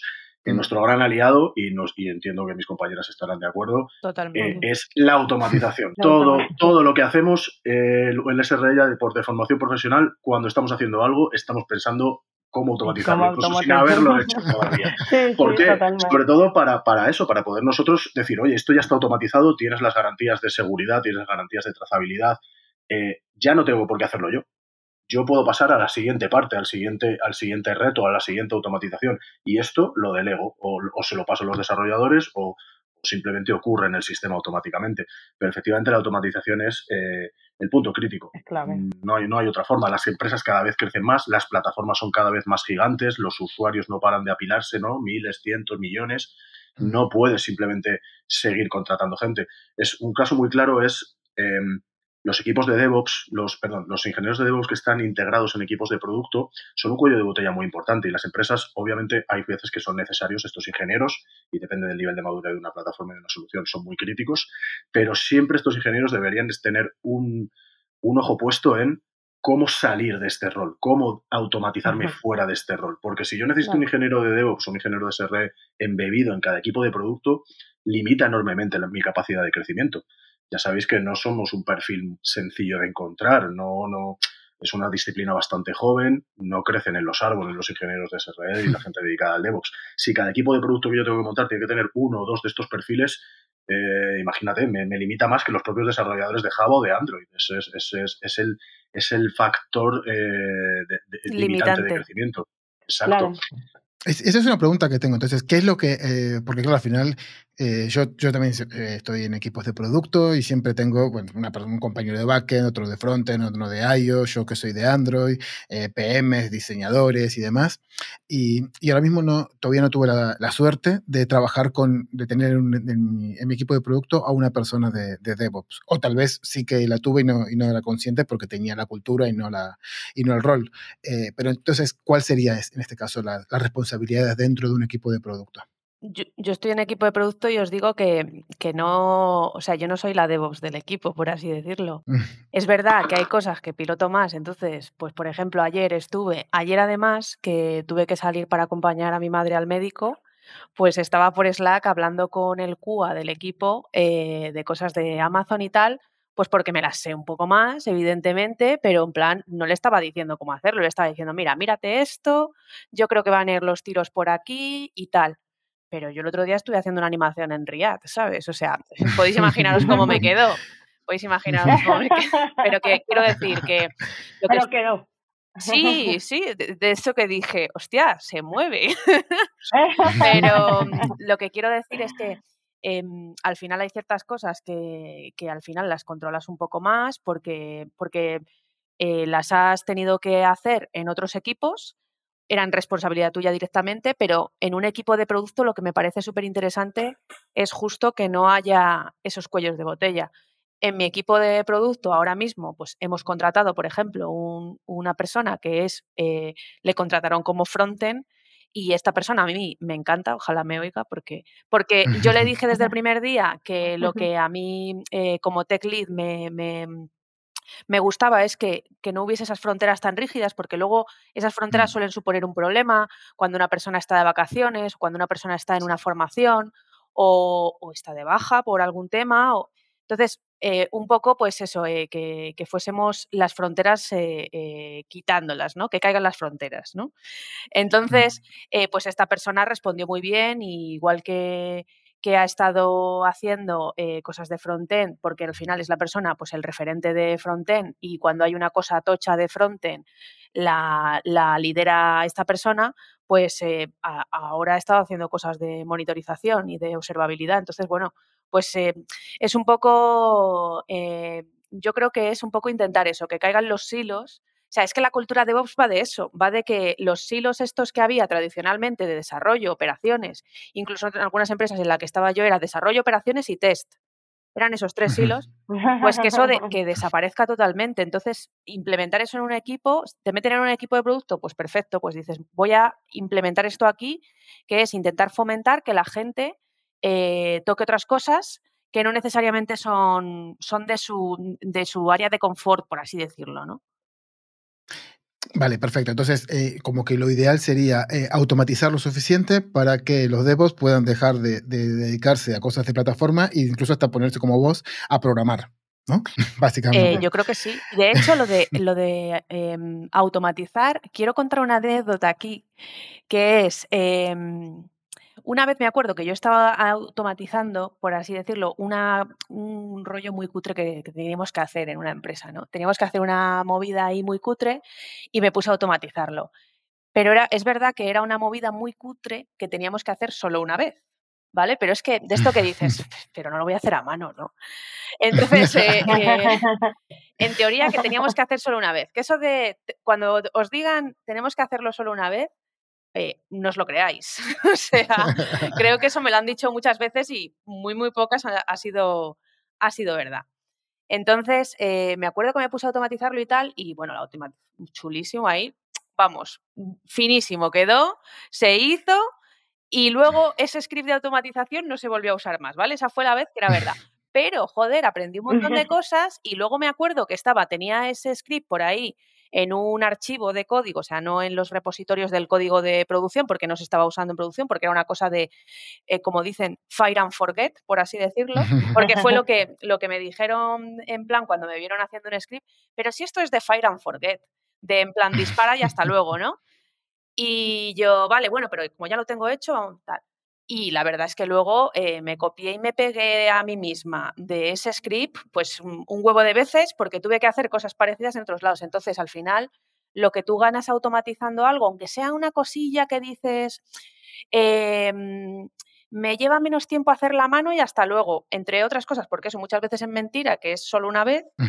Y lo que ganas aprendiendo a, a, automatizarlo, eso es algo que ya has ganado y si además eres una persona pues con disciplina de tener todo en código y tal, y tenerlo en algún sitio, aunque sea en un backup de código, pues puedes ir y copiarte a ti mismo infinitas veces. Entonces, al final eh, es como una apuesta, una apuesta muy segura. Lo de automatizar algo es una apuesta súper segura, porque mm, aunque esa automatización no sea eh, eh, una cosa que, que, digas, ah, mira, es que mi automatización es que está en producción en todos los servidores, yo qué sé. Aunque no sea algo así, no, te, no tengas éxito en ese aspecto, pues luego es un conocimiento que tú vas a ir eh, incorporando a tu base de datos y, por eso estoy súper de acuerdo con lo que ha dicho Oscar en este aspecto. Al final la, automatización te va a permitir ser eh, más ágil en otras cosas. Por ejemplo, no sé, eh, te toca hacer la implementación de un Elasticsearch y lo haces el proceso de manera automatizada. Después, más adelante, bueno, lo haces en, lo vas a hacer en desarrollo, después en QA, después en producción y después quién quita que a lo mejor venga alguien y te diga de otra empresa, de otro lado, te diga, oye, mira, necesito hacer la implementación de un elástico. Y tú dices, ¿cuánto me cobras por eso? Y tú dices, mmm, vale, vamos a ver cuánto puede hacer esto. Uh, esto es chungo, ¿eh? Cuando te preguntan cuánto cobra, dices, uh, esto es chungo. vamos a ver, y ya yo tengo un proceso de automatización, una, una línea de aprendizaje que tuve en proceso de eso, porque no, no lo hice de la noche a la mañana. Hoy en día hago la implementación. Lo del tornillo, ¿no? De saber qué tornillo hay que hay que Exactamente, entonces al final eso, eso te va a ayudar y te va a apoyar muchísimo. Entonces todo lo que tiene que ver con los procesos de automatización es, es, o sea, te va a generar al, final muchísimo menos trabajo que el que te está generando en el en el momento que lo estás haciendo. A lo mejor puedes tardar, eh, no sé, un día, una mañana, una semana haciendo un proceso de automatización, pero luego es que le vas a ver el quesito a la tostada, porque luego ese proceso de automatización, cuando te lo pidan o cuando lo solicites o cuando lo necesites para hacer en algún otro cliente que tengas o que necesites, eh, va a ser súper rápido y, y, y, te va a generar, además, este, puedes de, generar dividendos de eh, un trabajo que utilizaste, ay, no, es que no tenía nada que hacer y, y quise automatizar este proceso. Y además también cabe destacar que tu mente se abre muchísimo más, porque muchas veces pasa lo que dice, lo que dice Marta, que está haciendo un proceso y dice, no, eso lo voy a hacer una sola vez, pero dices, pero ¿cómo lo puedo automatizar? O, por ejemplo, estás aprendiendo de Python, de Go, de algún programa y dices, bueno, ya esto lo hago en Python, ya sé hacerlo en Python, pero ahora lo quiero hacer en Go. Entonces, claro, te das cuenta que tu, tu nivel de, de querer aprender o de querer ejecutar de una manera diferente las mismas cosas que haces siempre se van abriendo y va diciendo, mira, ahora no solamente hago esta implementación en Python, te la hago en Go, te la hago en lo que, en, lo que me la pongas porque ya tengo la experticia para hacerla de diferentes formas y de diferentes maneras. Entonces yo creo que eso está genial. Me parece perfecto y además sería llevarlo de cuando haces algo y lo repites tres veces, tienes que automatizarlo. Ustedes sería eh, quita los tres y pon un uno. sí. Entonces, mira, Francis, te quería preguntar un, un poquito, pues estamos hablando de automatización y, y siempre eh, a la gente que no estamos tan habituados a, a trabajar con ella, eh, hay un montón de herramientas que, que, nos suenan, nos suenan los nombres, pero muchas veces no sabemos exactamente qué es.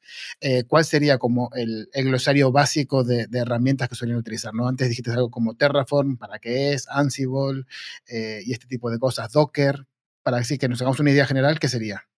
Eh, bueno, yo las herramientas que utilizo al día a día este, son prácticamente dos. Ahora mismo en el trabajo donde estoy es Terraform para, para implementar o para hacer la creación de cualquier máquina en la cloud. Este, utilizo en mi día a día, utilizo 100% Terraform y bueno, para aprovisionamiento utilizo Ansible. O sea, tengo muchísimo tiempo trabajando con Ansible. De verdad que me encanta trabajar con Ansible. Me parece que es un, eh, para todo lo que tiene que ver para el aprovisionamiento de infraestructura está muy bien hecho. Además que la documentación es, es brutal. O sea, todo lo que tú quieras lo vas a conseguir y si no lo consigue, bueno, está, está Offload, que al final siempre está ahí como para apoyarte.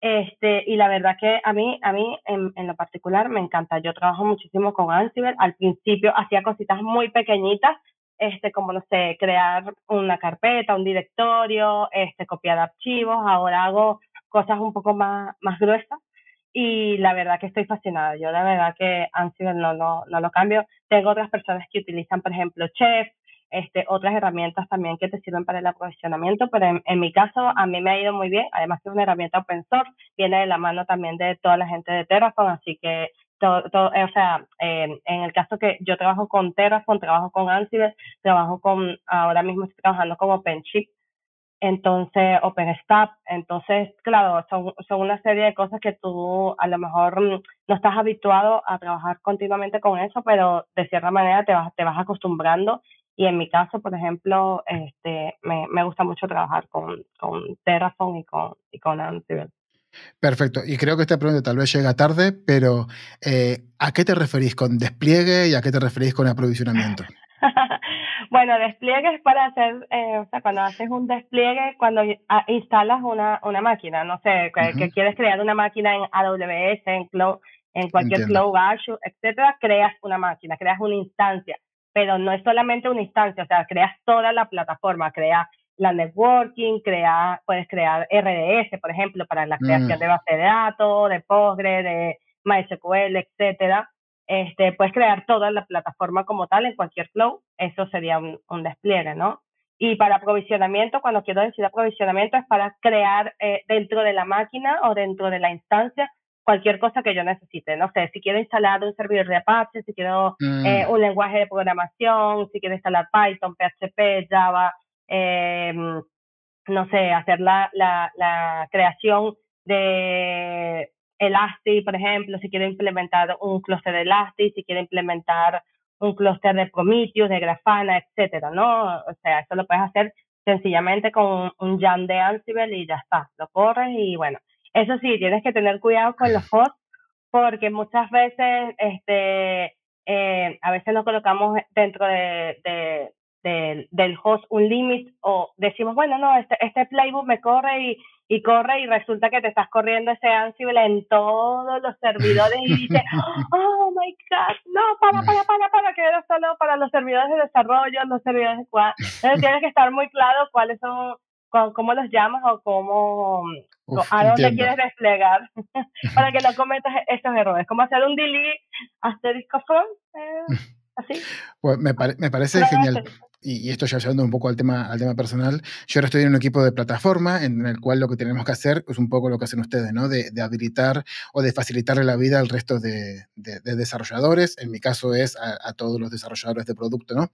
Y me viene una pregunta que en vuestro caso también seguramente sea eh, interesante la respuesta, y es, ¿cómo se puede medir o cómo miden ustedes eh, sus goals, sus performance, ¿no? Porque al final cuando tú, cuando vos lo que tienes que hacer es facilitarle la vida a los demás, ¿cómo puedes medir eso? No sé, eh, Oscar. Sí, al principio depende mucho de ti, luego menos, pues eh, objetivo conseguido. Pero eso, ¿cómo lo medís? ¿Cómo, cómo, cómo se mide eso? ¿Cómo puedo, ¿Cómo puedo llegar? Y yo al final tengo, eh, hablo con mi manager, tengo un goal y mi goal es mejorar la vida de los desarrolladores. Vale, y me dice, eh, vale, eso no es un goal, porque los goals tienen que ser medibles, tienen que ser traciables, tienen que ser accionables y demás. Entonces, ¿cómo, cómo podemos hay métricas, hay métricas sencillas eh, que, puedes, que puedes implementar rápidamente. Por ejemplo, em, cuando, cuando uno de tus eh, roles o una de las partes de tu rol como SRE está este soporte a los equipos de desarrollo, una métrica sencilla y muy fácil de medir es número de peticiones, de, de requests de soporte que te hacen los desarrolladores. Mm. Por ejemplo, muchas empresas lo implementamos. Ahora entiendo lo de abrir un ticket de Jira. Exacto.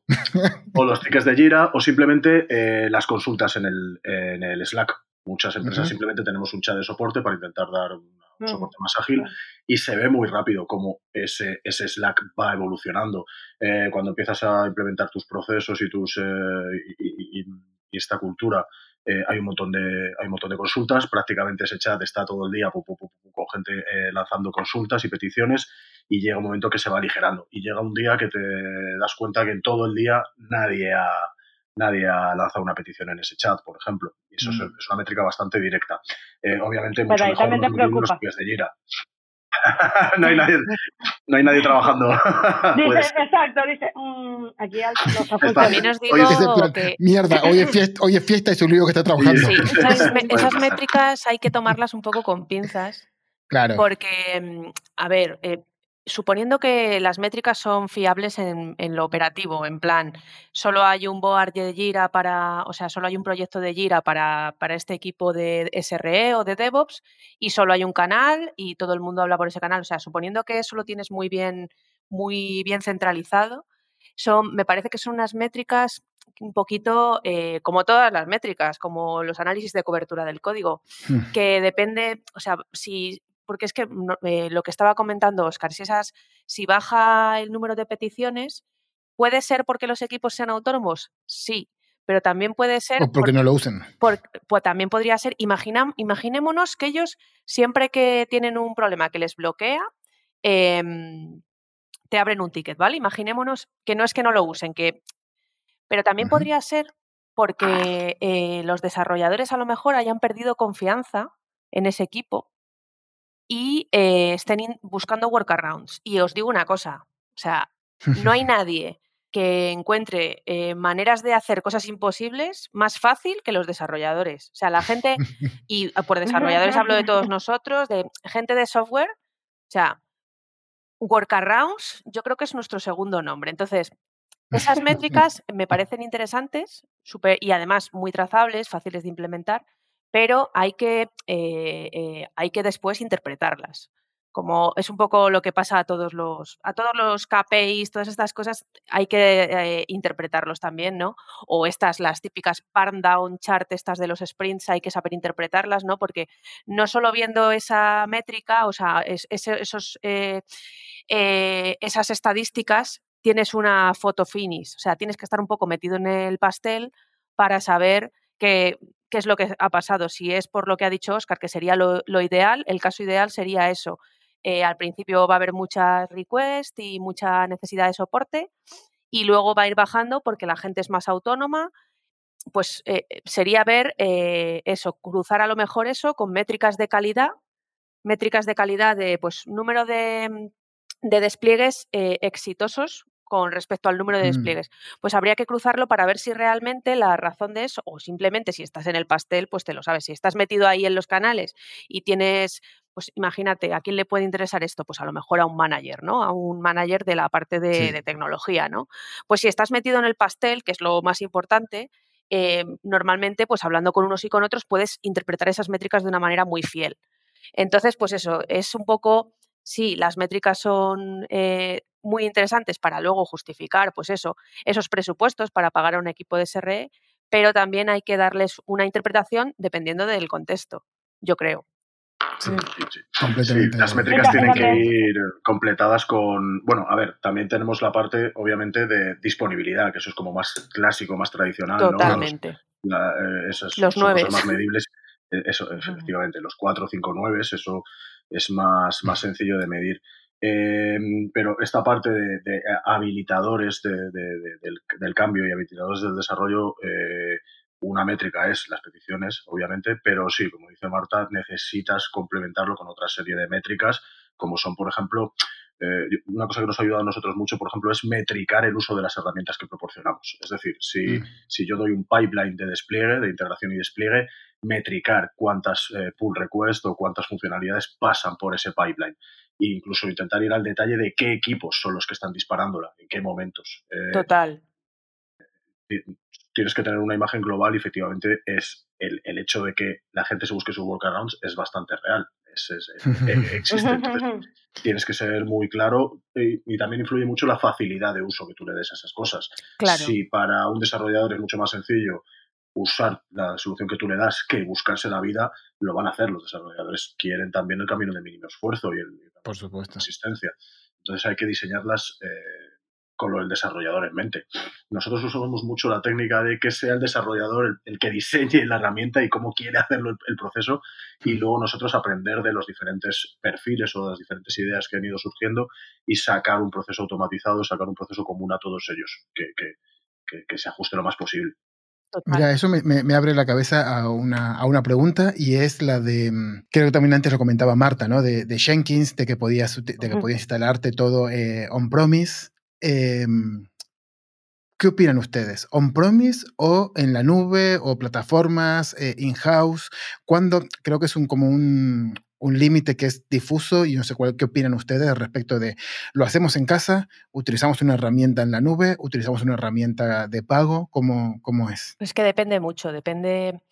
Eh, al final, eh, yo mencioné Jenkins, al final Jenkins, mm, todo, muchísimas empresas usan Jenkins, pero es que Jenkins tiene una historia detrás tremenda que no la tiene eh, plataformas más modernas de software as a service, como por ejemplo GitHub Actions. Entonces, uh -huh. al final también hay una, una historia detrás de, pues, eh, eh, por qué se implementó Jenkins y por qué nos hemos atado a Jenkins. Pues porque a lo mejor hace unos años era lo más decente que había y no había otras herramientas que son mucho más ligeras y mucho más fáciles de mantener distintas a Jenkins pero también está el contexto de, pues a lo mejor hay ciertas empresas que por la naturaleza del producto o servicio que, que venden, pues tienen ciertas necesidades de, de pues eso, de dónde, dónde están los datos, dónde eso puede ser una, un, un, tema mm. para decidir una tecnología. Muchas hay, hay tecnologías o hay incluso integraciones que no te garantizan que los datos a lo mejor estén en la Unión Europea. Y ahora por la GDPR, pues hay ciertas sí. constraints mm. ahí que pues te pueden hacer decir, pues mira, esta tecnología de CICD, que ahora hay un porrón, pues no me vale, no me vale por, por lo que sea, pues porque sus servidores están en, en Estados Unidos y yo qué sé, ¿vale?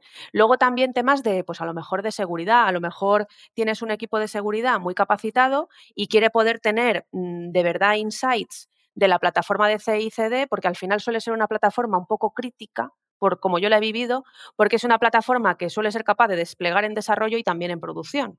Entonces, eh, pues a lo mejor por requerimientos de seguridad de tu empresa, prefieres tenerlo in-house para eh, estar más encima de ello y tal.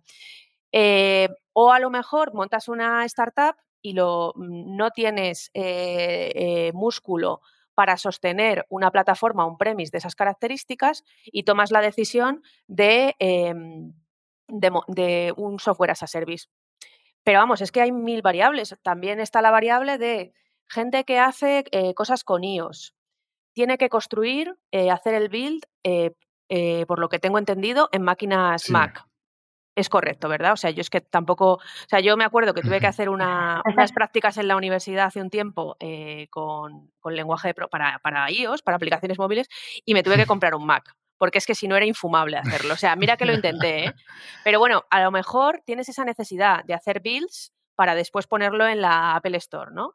Pues ya tienes una, una característica que solo te la dan ciertos CIs, que es que sí. tenga máquinas Mac. Incluso hay CIs hablando de CIs, de eh, plataformas de integración y despliegue continuo, ¿vale? Por simplificar. Uh -huh. Pero hay CIs que están especializados para, para artefactos Apple y tu empresa es una empresa Apple, ¿no? O sea, una empresa que crea software para Apple. Bueno, pues entonces a lo mejor te interesa más esa.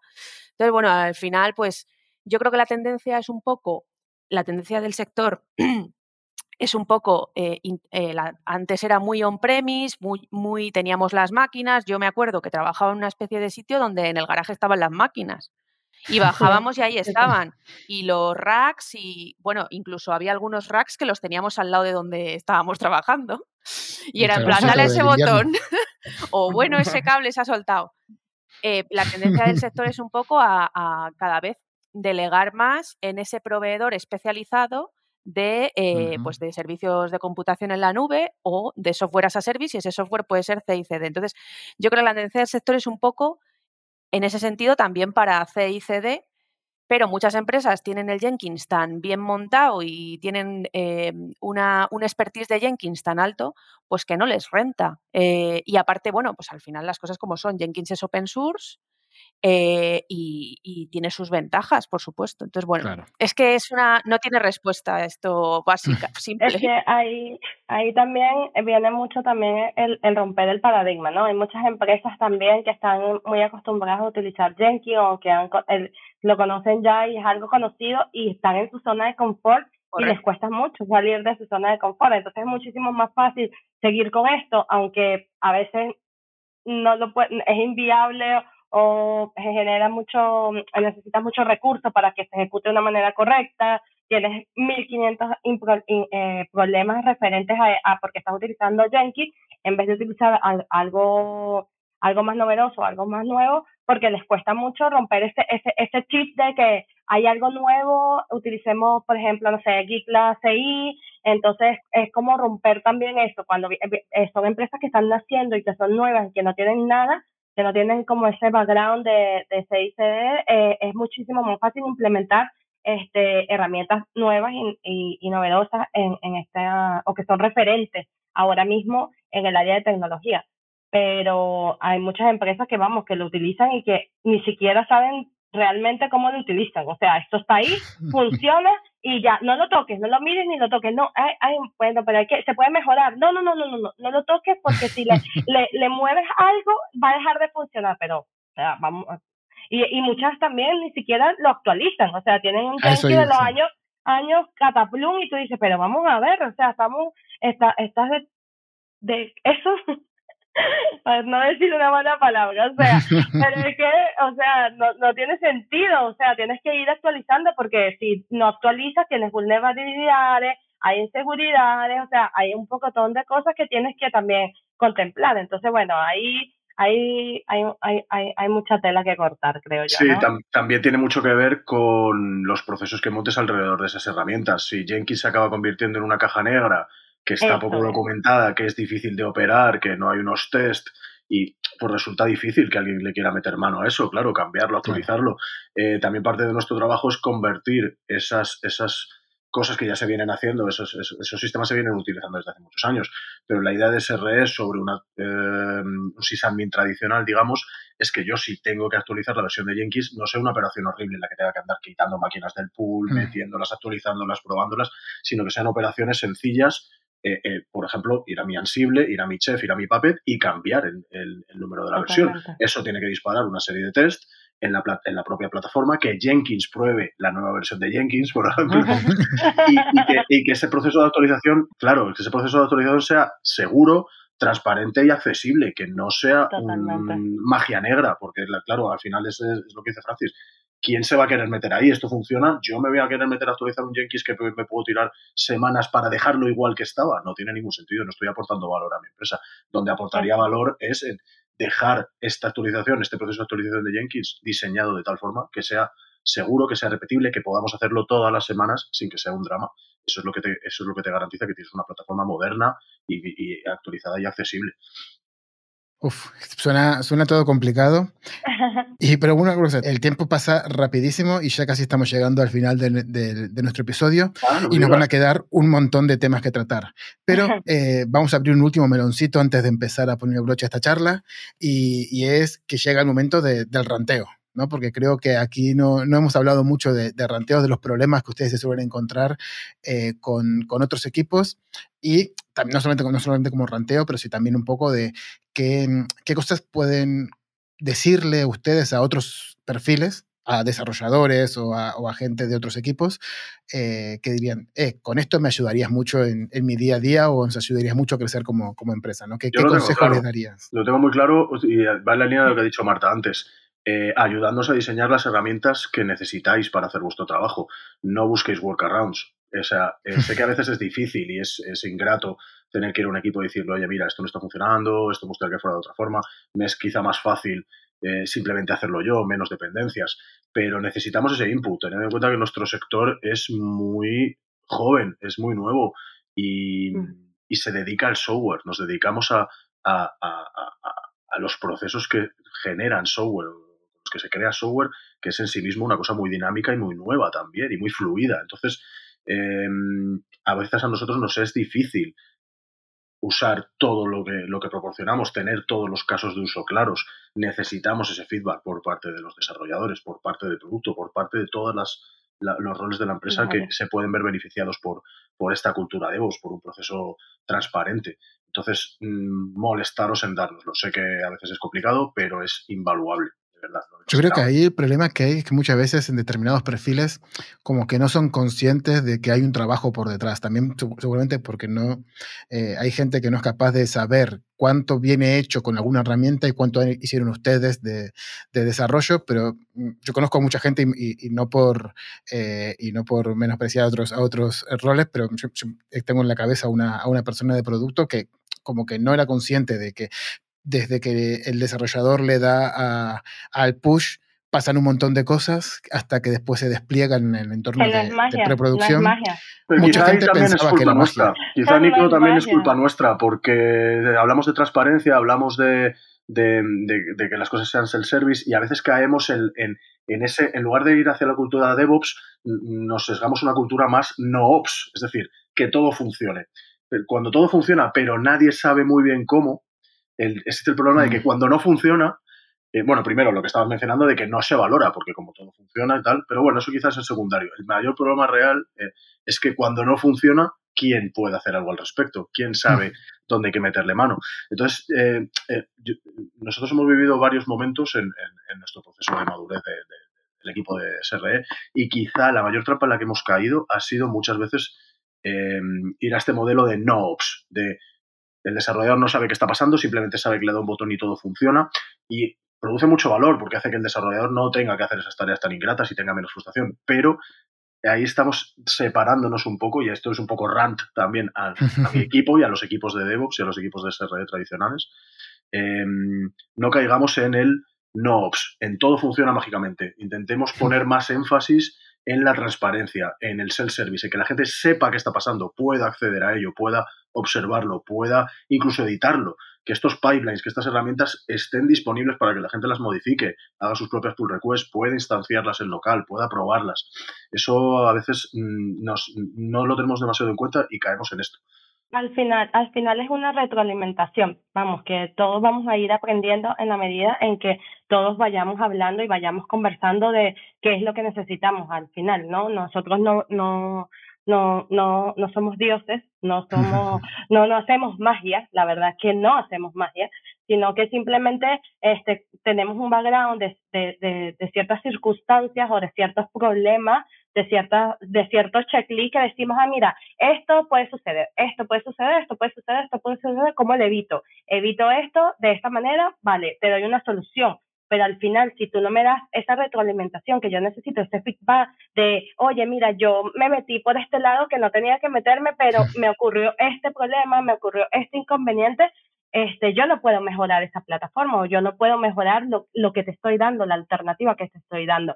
Entonces, al final hay que, hay, que, hay que hacer eso, o sea, es una retroalimentación donde yo no soy perfecto como equipo, me voy a equivocar, evidentemente, y yo necesito que cuando ah, exista ese, ese inconveniente o ese problema dentro del equipo, tú también estés en la capacidad de decirme, oye, mira, este equipo, necesito esto y no me está funcionando de la manera correcta. He metido la mano por aquí, he hecho eso, he ejecutado ciertas pruebas y me he dado cuenta que necesito más de tu parte. Y igual nosotros también tener esa seguridad o esa confianza dentro del equipo donde podamos hablar tranquilamente e informar y notificar de que levantar la bandera y decir, oye, mira, esto aquí lo podríamos hacer de una mejor manera, pero que no lo veas como una crítica una, una mala crítica, sino una crítica constructiva, porque al final el aprendizaje es para todo el equipo. O sea, al final cuando, cuando tenemos un software o cuando vendemos un producto como tal, no dicen, ay, bueno, es que Franci hizo esto, Oscar hizo esto, Marta hizo esto. No, mira, si el producto falla o no falla, es la empresa en general. Entonces, al final somos todo un equipo de trabajo que nos tenemos que sincronizar y nos tenemos que hablar entre nosotros para que todo surja de la mejor manera. A la medida que nosotros conversemos y hablemos, pues va a ser muchísimo más fácil poder encontrar todos esos, esos ajustes que necesitamos para que al final todo quede como queremos todo, que nada, nada, nada, no haya un stop no haya un inconveniente, no haya un problema y que todo funcione y que todo fluya de la mejor manera y que nos podamos ir a la playa a tomarnos una, una piña colada y todos felices, a celebrar de que estamos bien y que todo esté estable, ¿no? Tal cual. Lo que decíais ustedes, ¿no? Lo que lleváis diciendo todo, todo este tiempo de la cultura DevOps, que es tender puentes entre todos los distintos roles. Entonces, Marta, ¿alguna algún ranteo de tu, de tu posición o alguna cosita que quieras comentarle a otra gente? Estoy muy de acuerdo con lo que decían Oscar y Francis. Es un tema de transparencia habéis mencionado varias veces la palabra transparencia y la palabra colaboración y es, estoy totalmente de acuerdo. Es, como equipo de producto, si tengo una, una mierda en producción, es porque, ¿por qué? ¿Por qué es? Pues no tener vergüenza de eso, porque es que en todos los sitios cuecenabas. Y si quiero mejorarlo, si quiero mejorarlo con la ayuda del equipo de SRE, pues ¿por qué no se lo voy a mostrar? Entonces, yo muchas veces veo eso, que que los equipos como que tienden a esconder como sus vergüenzas. No sé si os ha pasado a vosotros, pero no estoy hablando del equipo de producto, estoy hablando de todos los equipos. Como que tienden a esconder sus vergüenzas y temas de un legacy tremendo que tienen, que no saben ni, ni cómo eh, mm, eh, ni cómo evolucionarlo, ni cómo matarlo, pues tienden a esconderlo y a no querer exponer a otros equipos de la empresa, pues sus, sus retos con, ese, con, esos, con esos puntos como de dolor, ¿no? Entonces es un poco de, de, no tener vergüenza. Si has tenido que, imagínate que, eh, que llegaste a una empresa, eh, me encanta Oscar porque creo que tiene la guitarra del guitarjero ahí, esa es la guitarra del guitarjero, míralo. O sea, nuestros oyentes no lo van a poder escuchar, pero tiene la guitarra del guitarjero como enganchada en la silla y me Nunca se sabe cuándo puedes necesitarla, sí, sí, sí. Sí, efectivamente. Entonces, bueno, pues es eso, ¿no? Eh, imagínate que, que, no eras consciente de que el equipo DevOps te podía dar, el equipo SRE te podía dar ayuda en cierto ámbito y te creaste un workaround. Bueno, pues, mm. a ver, eh, eh, no está bien, pero tampoco es algo que dices, ah, me voy a, no se lo voy a contar, no, les dices, mira, chicos, es que no sabía que esto no, que me podíais ayudar en este caso, porque muchas veces es falta, pues eso, de transparencia, de qué hacen unos y qué hacen otros. En una empresa grande muchas veces esto pasa. No sabía que eh, había un sistema ya preparado para esto y me lo monté yo, pero bueno, necesito ayuda para pasarlo al nuevo sistema. pues este tipo de cosas no tener vergüenza de ellos. Si, si, cada vez que tomamos una decisión la tomamos con, con una serie de, de, argumentos, pues es, es, tan fácil como compartir esos argumentos con el otro equipo, ¿no? Y también eh, los equipos DevOps, equipos así cross, eh, cross, ¿no? Lo llaman así, no sé si habéis oído ese término, que son equipos pues, que no están ligados al producto, que están un poco dando servicio a los desarrolladores. Ese tipo de equipos creo que tienen que apretar el acelerador en cuanto a transparencia. Lo, lo que ha dicho, es justo lo que ha dicho Oscar. El, el término este de no ops, yo no lo había escuchado y me ha encantado, porque... Mm muchas veces se hablan de temas de evolución de plataforma, de temas de seguridad, y se hablan en foros muy elitistas, como de ciertos mm. expertos, porque dicen, no, es que esto no lo podemos contar todavía a, los desarrolladores porque van a entrar en pánico. Y dices, vamos a ver que los desarrolladores, los, los desarrolladores ah. son un, son un perfil igual que el tuyo. O sea, realmente, eh, quiero decir, entonces, eh, tener mucho la cultura de la colaboración abierta en el sentido de yo como miembro de un equipo SRE, eh, a nadie le extraña que yo le haga una pull request a, una persona de producto y luego me, me, junte en una llamada con esa persona para explicarle por qué lo he hecho, o bueno, si es algo muy grande, simplemente contarle cómo se hace para que lo pueda hacer esa persona. Y al revés, que los equipos de plataforma tengan abiertos todos sus, em, eh, sus repositorios, por supuesto, y que tengan todas sus responsabilidades muy definidas, que se las vayan recordando periódicamente, porque las empresas normalmente están continuamente contratando gente. Eh, entonces hay que eh, ir recordando, porque claro, el punto de ahora de la gente y el punto de dentro de seis meses hay mucha gente nueva. Mm. Entonces, gente que se ha ido, gente que tal. Entonces hay que, hay que recordar un poco eh, los servicios que dan esos, esos equipos al resto de desarrolladores y hay que mantener una cultura de colaboración de, como ha dicho Oscar, voy a diseñar las cosas poniéndome en la piel de la persona que lo va a usar y además esa persona que lo va a usar va a poder eventualmente ver mi código y ver qué coño está pasando ahí y ver y poder hacerme una pull request y poder darme feedback y poder decirme, mira, esto a nosotros no nos funciona y lo hemos tenido que hacer de esta otra manera por esto, por esto y por esto.